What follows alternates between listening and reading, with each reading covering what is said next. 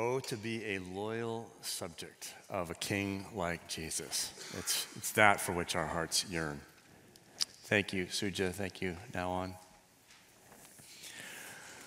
Okay, so what we're learning in our study of John 18 and 19 is that the themes of the whole gospel gather up and build towards a climax in the light of the cross of Jesus Christ.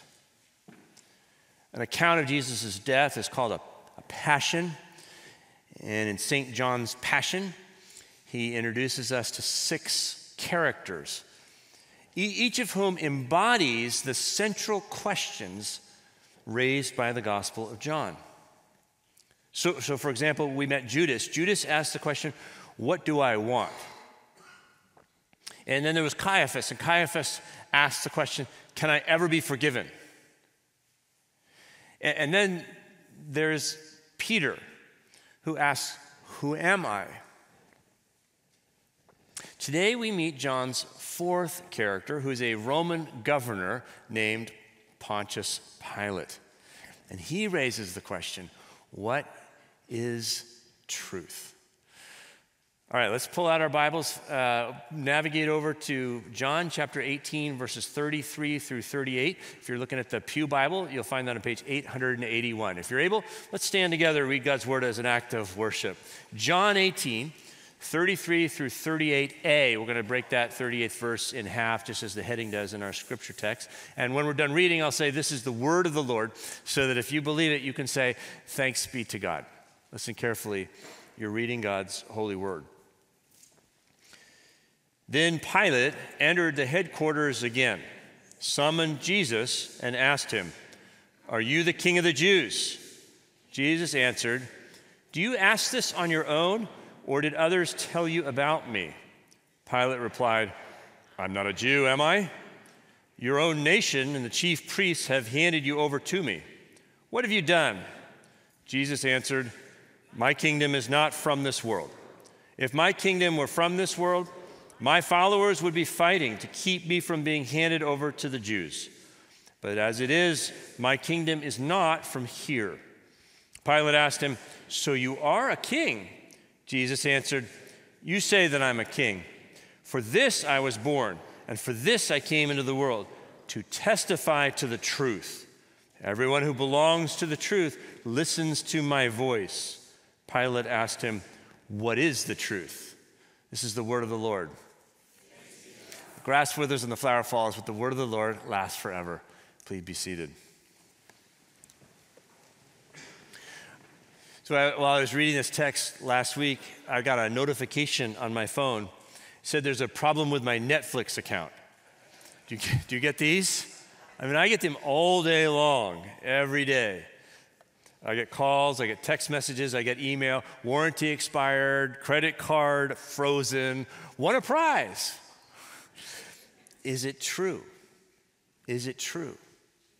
I mean, this one's easy because I don't even have a Netflix account, so. But let's start here. You and I are bombarded with messages every day. Isn't that true? Just bombarded with messages. Experts estimate that there are between six and 10,000 advertising messages that assault your eyeballs every single day. 10,000. That's two times more than 2007. That's 20 times more than the 70s. And it's not just advertising, it's not just spammers, it's not just marketing. We get messages from our parents, from our culture, from our schools, our movies and music. We get messages from our friends, our neighbors, from people that we date, from people who hire and fire us. We get messages from ourselves, even. Our own bodies produce messages. Our brains, we get messages from our fears and our desires. Are they true? Are they true? Now, for St. John, he seems more interested in the question how do you know if a message is true? See, here now, entering into the shadow of the cross, we find Pontius Pilate asking the question, What is truth?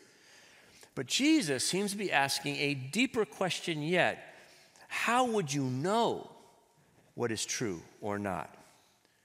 Notice what Jesus asks Pilate. Pilate has just asked Jesus, Are you the king of the Jews?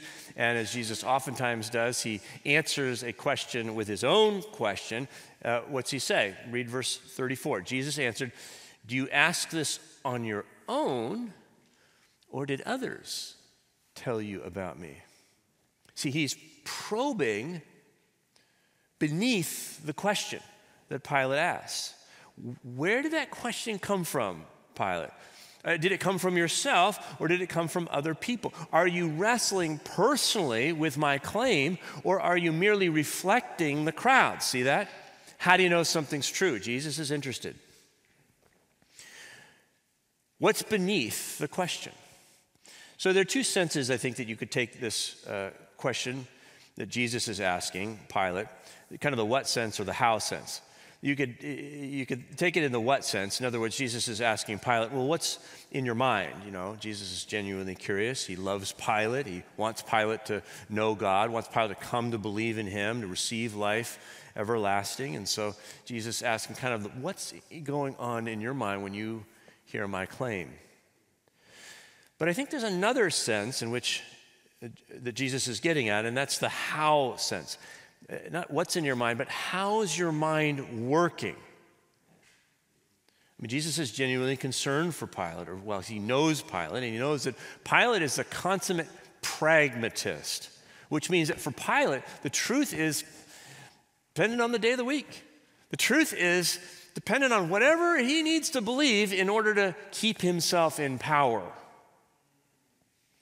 Pilate's mind, Jesus knows, will always be captive to the opinions of others and to his own self interest. How do you know something's true? Pilate might just say, Oh, come on. You just know. It's just common sense. I mean, it's just obvious what's true, right? But Jesus, no. John gives us this picture of Jesus probing deeper than that. He, he's really asking, How is your mind working? And John shows us that if you say, well, I just know, what you might mean, if you're Pontius Pilate, is, I, I just know what the crowds know. Uh, what you might mean when you say it's just common sense is it's just popular opinion. What you might mean when you say it's obvious is it's obvious to people like me. See, what John is revealing here is a character who is unconsciously crowdsourcing the truth. And there's a warning. His mind is leading him into the shadows. There's a caution here. And you might say it like this Sometimes our minds don't tell us the truth. Sometimes our minds don't tell us the truth. Now, modern science tells us the same thing. But this is a central theme in the Gospel of John. As I say, you step back and look at these characters in light of the, the themes of the gospel, you see, oh my goodness, John has been working with this all along. His words, darkness and blindness, these are used in John's gospel uniquely in a metaphorical sense, uh, in, in a cognitive sense. To walk in darkness in John is not to have a nice evening stroll. Ah, how nice. No, to walk in darkness in John is to live with disoriented thinking. To be blind in John is not to lose your physical sight, it's to be unable to perceive the truth. So Jesus says in John 3:19, people love the darkness because their deeds are evil. And then on the other hand, he says in John 7 17, anyone who resolves to do the will of God will know what the teaching, whether the teaching is from God. In other words, our spiritual and moral commitments distort our cognitive abilities. In other words, John is arguing that we think, you and I think what we think because we want what we want, disordered desires. This is why irony is such an important tool for John. Uh, commentators notice John uses a lot of irony uh, in his gospel, particularly in the Passion narrative. We haven't looked at it so much. But he does it because he's trying to highlight cognitive distortion. Let me give you an example of this cognitive distortion. In John chapter 7 through 9, there's a discourse between Jesus and the crowds. It's the longest discourse in the Gospels, let alone John. And as John reports this discourse, he records them making contradictory statements. There are internally inconsistent truth claims coming from the crowds. So, for example, in John 7, uh, verse 20, the crowds say of Jesus, You have a demon. Who's trying to kill you? And then five verses later, they say, Is this not the man whom they're trying to kill? See that? They can't both be true. Or in verse 27 of chapter 7, they say, Jesus can't be the Messiah because we know where this man is from. Flip ahead to chapter 9, verse 29, they say Jesus can't be the Messiah because we don't know where he comes from. See, they can't both be true. Yeah, and John actually expects you to, to giggle at this, to notice this as an astute reader. He, John's not getting the reporting wrong, he's actually showing what's happening in the minds of the crowd. Their, their minds aren't telling them the truth. And as I say, modern science tells us that this is true. Our brain messages are not always reliable. You scientists use phrases like deceptive brain messages, or cognitive distortion, or confirmation bias. Now, John's not thinking of this biologically as, as we might, but he's thinking about it spiritually. Uh, he's trying to be a faithful witness to the whole Bible, the teaching of the Bible, which is back in the beginning. Human, humanity fell away from God, and, and this we call the fall sometimes, actually affects the mind. It damages our uh, cognitive function. And so we find out through the whole Bible there are these phrases that point to this, like in Romans 1:22, we read they, which in this case is humanity, became futile in their thinking, futile in their thinking. And their senseless minds, senseless minds were darkened. Or in Ephesians 4, we read, they, in this case it's the nations, are darkened in their understanding. And all this comes to a climax when we come to the cross. So here's what the, the cross shines on this. The cross, Paul tells us, is foolishness, it's an offense. St. Paul says, and uses the word offense as the word scandalon in Greek. It's a scandal to our way of thinking. In other words, at the cross, God renders judgment on human wisdom. Paul says in 1 Corinthians, uh, he quotes Isaiah 29, in, in which the Lord says, I will destroy the wisdom of the wise, and the discernment of the discerning I will thwart. And Paul goes, That's what happens at the cross. Sometimes our minds don't tell us the truth. Now, you might remember if you were here two weeks ago, I mentioned a poet named John Donne. And John Donne had a great mind. He was uh, trained at Cambridge. He was a lawyer, elected to Parliament in 1602. He was absolutely brilliant. But John Donne could admit that he was trapped in his own distorted thinking. You can hear that in his Holy Sonnet 14. I want to read part of it to you again. I, I recommend you Google Holy Sonnet 14, John Donne, and, and read this poem. It's just a beautiful poem for Lent. Sometimes it's called Batter My Heart, Three Person God. And in it, John Donne writes this He says, I, like a usurped town, to another due, labor to admit you, but oh, to no end. Reason, your viceroy in me, should defend, but is captive and proves weak or untrue. See, there's a metaphor there, right? Poets will do this. The, the, my life is like a town, he's suggesting. Reason is sort of the mayor of the town and it's supposed to be in charge, but somehow he's been toppled and the town is taken over. And the mayor now, my reason is helpless. In other words, my own thoughts seem to betray me. I want to let you in, oh God. See, this is a prayer. I want to let you in, oh God, but I can't. My mind is a prisoner to something else. What's he saying? Our minds are caught in a conflict of messages. And this is just the way that John tells the story of the Passion. More than any other gospel writers, John extends this in interview that Jesus and Pilate have. It's not clear who's interviewing whom in, in John's gospel. And, and Pilate goes back and forth between Jesus and the crowds, back and forth. He seems to be warming to Jesus, and there's genuine interest. And you go, oh, look at Pilate. And then he goes back and he listens to the crowd, and, and then he warms to the crowd. And you're wondering, how's this going to turn out? He's caught between the two messages. Jesus says, I'm the king, and the crowds say, he's a crook. Jesus says, Listen to me, and the crowd say, Crucify him. See? Two messages, very different, both for Pilate. One offers life, one calls for death. And so Pilate asks, What is truth? A couple weeks ago, I was asked by a public health expert to review an article that they were preparing for publication. And it was kind of a post mortem on the pandemic. It was about what churches could do um, better the next time. And they were saying there will be a next time. Um, and it, I, so I did. I reviewed the article. And, but uh, for me, here's my reaction I wanted him to focus more on what public health experts can do better next time. And I know, I mean, just layperson here, but in my humble, humble opinion, I know who I'm talking to. In my humble opinion, one of the biggest failures of the health, uh, the pandemic, was our underestimation of how medical care would get politicized in America. That's the ball we really missed right? How it would be that data and science would become weaponized in our culture.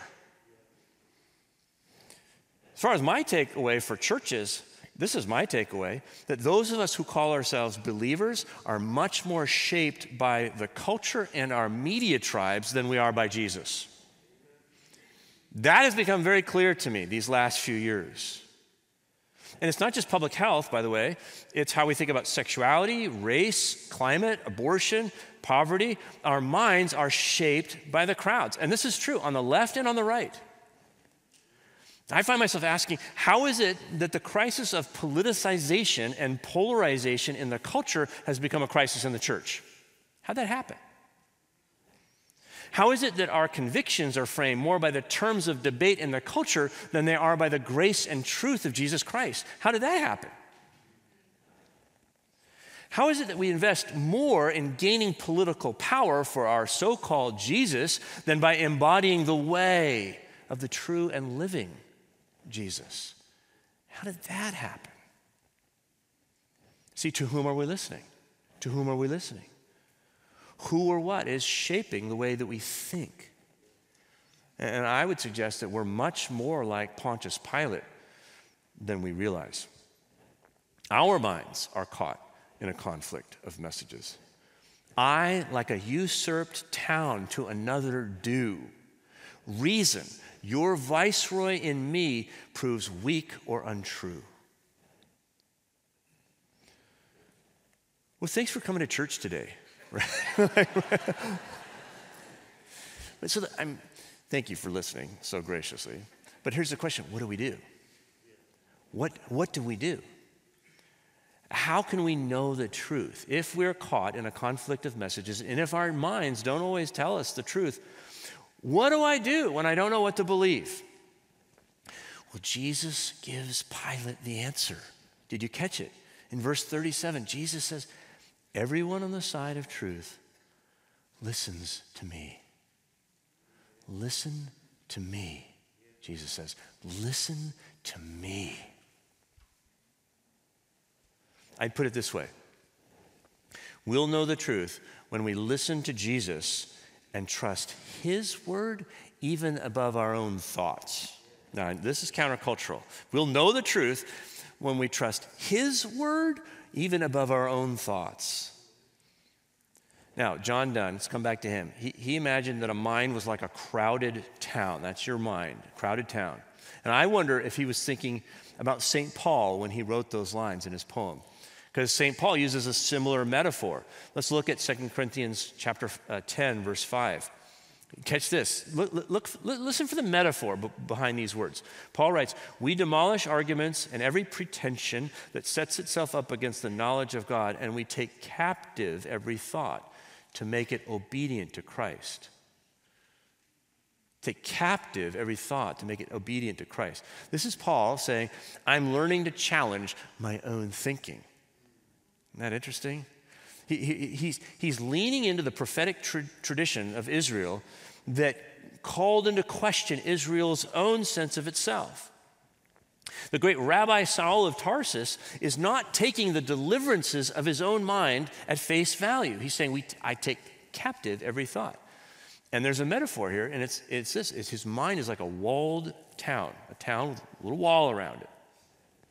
And you know how these ancient towns would work? The, during the day, the soldiers would march out and they'd find an enemy and they'd engage in a war, and then they'd come back and then they'd spend the night in the, in the town and pull up the bridge or whatever. And and, the town should be safe. But no, apparently, in Paul's little metaphor here, it's not safe that there are, there are, there are spies inside the town or there are little insurrectionists inside the town.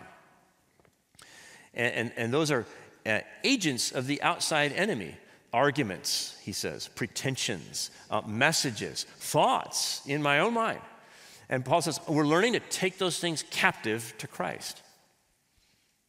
I don't want them roaming the streets of my mind at night, right? I'm not going to, I'm not going to give them amnesty in, in the courtyard of my mind. I'm not going to give them a bed. I'm going to arrest them. I'm going to see them, notice them, arrest them, and take them captive for Christ. That's what Paul's saying. Now, I want you to know, and here I hope to encourage you, the enemy has no authority over you. Do you know that? The enemy, the evil one, has no authority over your life. Jesus says, All authority in heaven and earth has been given to me, and he delegates authority to you. He doesn't delegate any authority to the evil one. But what the evil one knows is that evil one can leverage your authority if he can get lies over the wall into your mind. If you grant truth to something that is not true in your own mind, you give the enemy authority over your life. It's your own authority. That's what Paul says don't do that. We take captive every thought.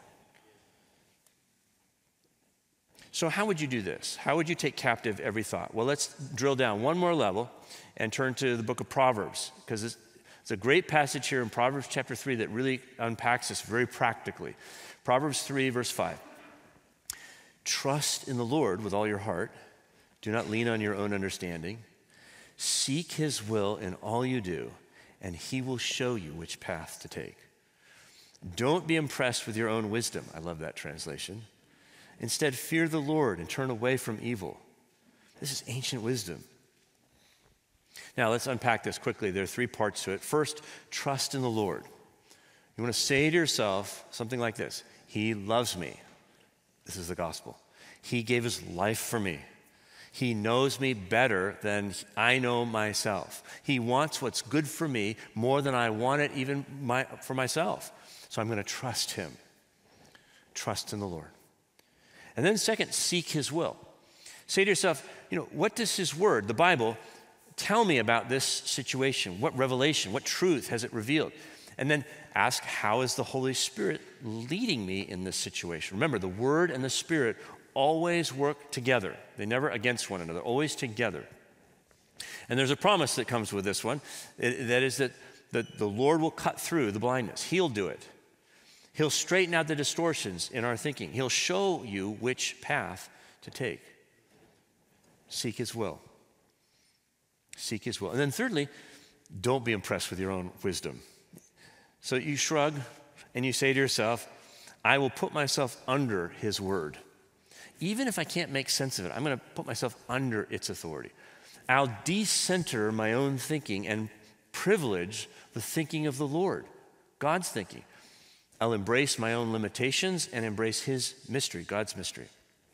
And if I don't know why God tells me a certain thing or not to do a certain thing, I'll, I'll just not know and I'll trust Him anyways. See, so this is how we take captives of our thoughts. Trust in the Lord, seek His will. Don't be impressed with your own wisdom. This is how we resolve the conflicts in our minds. We listen to Jesus and trust His word even above our own thoughts. So, brothers and sisters, try this. I encourage you, try this this week. They'll tell you the world is doomed. Take that thought captive. They'll tell you money gives you life. Take that thought captive. They'll tell you you don't belong. Take that thought captive. They'll tell you the ends justify the means. Take that thought captive. They'll tell you it's your life, consenting adults do what they do. Take that thought captive. They tell you you're a failure. You can't be forgiven. You're worthless. Take that thought captive to Christ. Because there's a crowd behind every one of those thoughts. Yes, but there's also Jesus. There's also Jesus. Jesus looking into your eyes like he's looking into the eyes of Pontius Pilate, loving you as he loves him, and saying to you, Listen to me. Listen to me. Finally, because the truth is, our minds don't always tell us the truth, but Jesus saves us anyway. That's the good news. Our minds don't always tell us the truth, but Jesus saves us anyway. I love that about Jesus. This is what I love about Jesus. You don't have to get it all right. You don't have to answer all the questions. You don't have to check all the boxes. Jesus is ready to save you right now, no matter who you are or what you think about him. I don't know if you watched this, the, the Oscars last weekend. Having come from LA, I'm obliged to pay attention. There's some very tender speeches that were given, this year in particular. And one message caught my eye. It was, it was by Daniel Kwan. Daniel Kwan is one of the two Daniels, and they were co authors and co directors of Everything Everywhere All at Once. And Daniel Kwan is receiving one of his awards, and he said this He says, We are all products of our context. Think about that. We are all products of our context. Now, I know you can take that in a cynical way. I know this is the kind of thing that Pontius Pilate could have said by which he would have meant context is destiny. You know, wherever you're born, that'll determine your beliefs and the shape of your life. You'll never be anyone other than just someone in that crowd. But that's not what Daniel Kwan meant. It couldn't have been what he meant. I mean, he wrote a movie about the multiverse right? The power of choice to transcend our context, about how simple, ordinary acts of nonconformity can launch us into a whole other universe. He couldn't have meant that. But more than that, we know he didn't. He's not saying context is destiny, but really what he means is my context was love, and love is my destiny. I say that with confidence because he goes on to honor his parents. The reason he says context is de- destiny is because he wanted to honor his mother and his father. They were immigrant parents who came to America. They left their context and they created a whole new, they sacrificed everything. They gave up their lives to create a new context for a son named Daniel. And now their son was standing there receiving the highest award for achievement in his, his industry and honoring them was a, it was a beautiful moment. He's saying, if not for them, if not for how hard they work, for how much they sacrifice, how much they love me, I would not be standing here today. And his point is, love can change our destiny. And that is the point that St. John is making. His whole gospel. That's the point. That's what happens at the cross. Just look at the man on the cross. He's more than a man in John's gospel. This is God Himself coming from way beyond our context into our context in order to create a whole new context in His love. He comes to testify to the truth from outside of our small t truths with His capital T truth. He is the truth. That's where John begins the gospel, right? In John chapter 1, in the beginning was the Word. He used that word logos, which is the Greek word for, for reason, rationality. He is the truth made flesh, the Word of God, the message of God. And he's not truth seeking power over us like Pontius Pilate. He's crucified truth, seeking to serve us in love. So that you and I get to stand here today in this place of love. We get to stand here like Daniel Kwan holding an award, but an award not for our accomplishments, an award for his accomplishments. He does it all, and then he looks at us and says, Well done. This is his grace. It's amazing. That's what I love about Jesus his holy life, his sacrifice on the cross. Remember, John, he's the Lamb of God who takes away the sin of the world.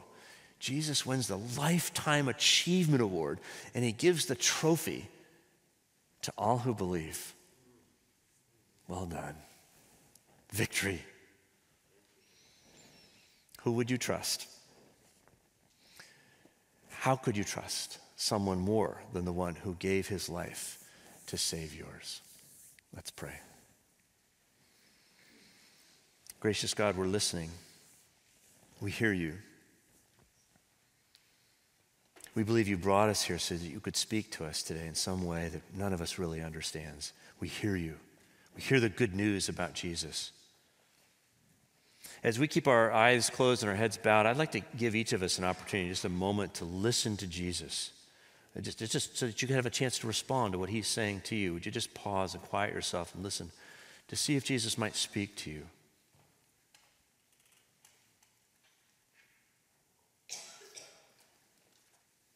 If you're hearing an invitation today to trust the wisdom of Jesus above your own in a particular area of your life, would you confirm that by raising your hand? Just let him know. If there's an area of your life, maybe a new area of your life, yes, good, good, good. Where you want to, good, thank you. You want to say, Jesus, I, I want to live with your truth, the truth about me, the truth about the world, the truth about you. Raise your hand now. Good. That's good.